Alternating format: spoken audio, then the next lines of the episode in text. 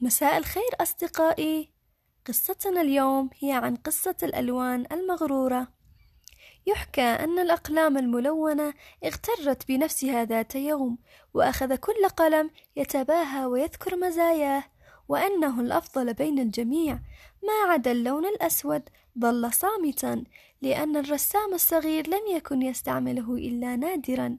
فاستكبرت الأقلام الملونة على القلم الأسود وقالت بغرور شديد أنت لا تستحق أن تكون معنا في علبة الألوان لأنك غير محبب.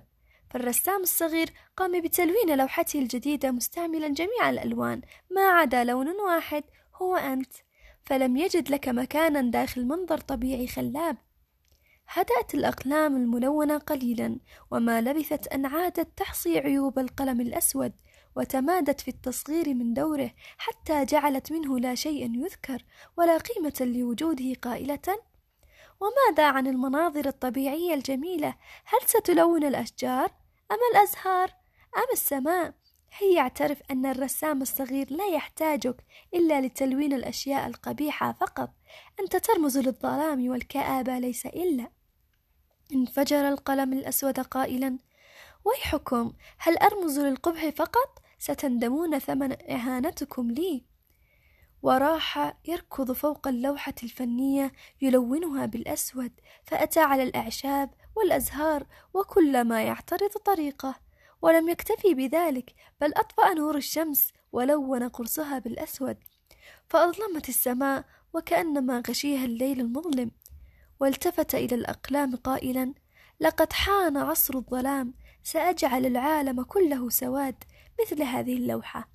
وسأنثر حبري فوقكم فتمتزج ألوانكم الزاهية بحبري ولن يتمكن أحد من التمييز بين أخضر وأزرق ولا بين أصفر وأحمر. وانطلق يركض وراء الأقلام في كل اتجاه وهم يختبئون مرعوبين بين الرفوف وتحت السجاد وهو يتوعدهم بأشد العقاب. وفجأة دخل الرسام الصغير فهدأ كل شيء. ورأى ما حصل للوحته الجميلة والأقلام متناثرة هنا وهناك فشعر بأن هناك خطب ما ولأنه مرهف الإحساس أخذ القلم الأسود وقال أنت عزيز علي أيها القلم الجميل ألم أجعلك على رؤوس الناس ألون شعرهم الأسود البراق؟ ألم ألون بك سواد أعينهم وحمله بكل لطف؟ وأعاد رسم لوحته بالأسود كما أنه أضاف الظلال للأشجار والأزهار. وجمع الأقلام كلها داخل العلبة وانصرف. ندمت الأقلام الملونة عند سماع ذلك الإطراء الجميل وسارحت القلم الأسود قائلة إن من الغباء احتقار الآخرين والتقليل من قيمتهم. نرجوك أن تقبل اعتذارنا.